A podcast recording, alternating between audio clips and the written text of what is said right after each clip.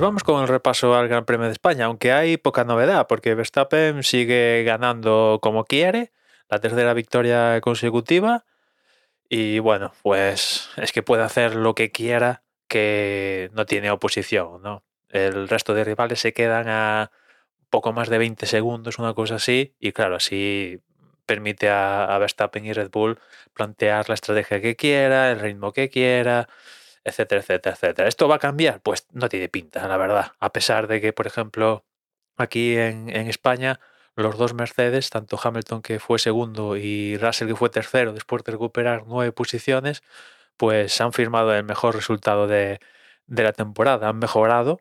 Mm, también es cierto que se le da bien eh, las características de, este circuito a Mercedes y, mira, pues salen de aquí con un doble podium y gracias a este doble podium pues adelantan a, Aston Martin en el Mundial de Constructores, un Aston Martin que aquí dejó un poco mucho que desear mm, y sobre todo por el escenario donde, claro, eh, este circuito es una piedra de toque y que mm, tanto Stroll como sobre todo Alonso no tuvieran ritmo en carrera, mm, no sé si eh, se va a quedar una cosa aislada o esto es un indicativo de que igual tenemos que ver cómo Aston Martin, eh, sobre todo Fernando, abandona las posibilidades de luchar por el podio por posiciones estilo quinto, sexto, séptimo, una cosa así. Veremos.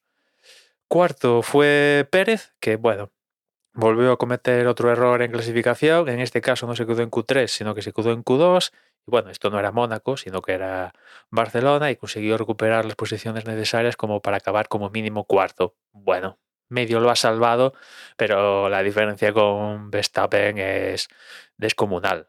O sea, yo creo que, no sé, sigue quedando mucho campeonato, pero eh, imagino que, que Pérez ya debería, debería, mm, bueno, eh, rendirse entre comillas, pues quizás sí, porque es que es que ha fallado dos veces consecutivas y, en Mónaco salió con, salió con cero puntos, aquí sale con un cuarto, eh, con el coche que tienen, que es un misil, eh, no, todo lo que no sea primero o segundo es un, un palo.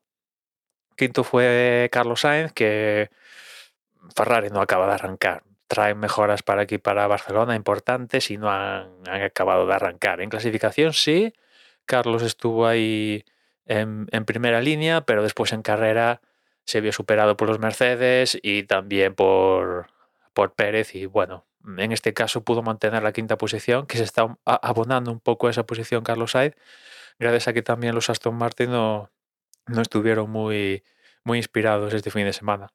Sexto Stroll, séptimo Alonso, como os comentaba antes, pues no han tenido el fin de semana.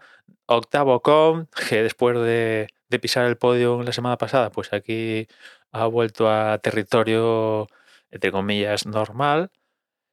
Noveno fue Wang que bueno, mira tú por dónde, consigue ahí un par de puntillos que teniendo en cuenta las circunstancias de Alfa Romeo, que está en esa transición Audi y que el coche es un poco una lata, eh, pues oye, un noveno puesto en, Barcelona no está mal. O sea, ha quedado por delante de, Gasly y un Leclerc que volvió a mm, quedarse en Q. Bueno, volvió.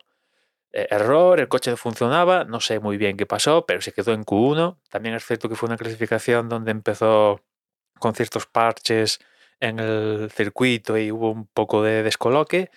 Pero bueno, se quedó en la Q1, Ferrari optó por cambiarlo todo, nueva unidad de potencia, nuevos reglajes, y después en la carrera pues eh, no consiguió ni tan siquiera un punto. O sea que bueno.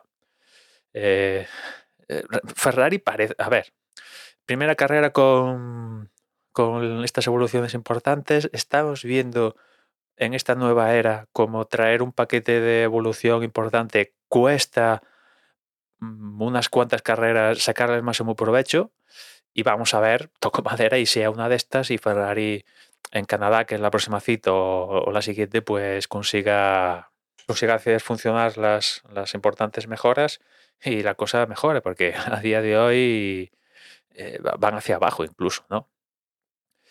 Y, poquillo más. La primera parte de la carrera sí que estuvo más movidita, hubo bastantes adelantamientos, pero ya en el, último tercio pues las cosas ya estaban muy claritas y, bueno, pues eh, el bostezo apareció, como es normal. En fin, nada más. Ya nos escuchamos mañana. Un saludo.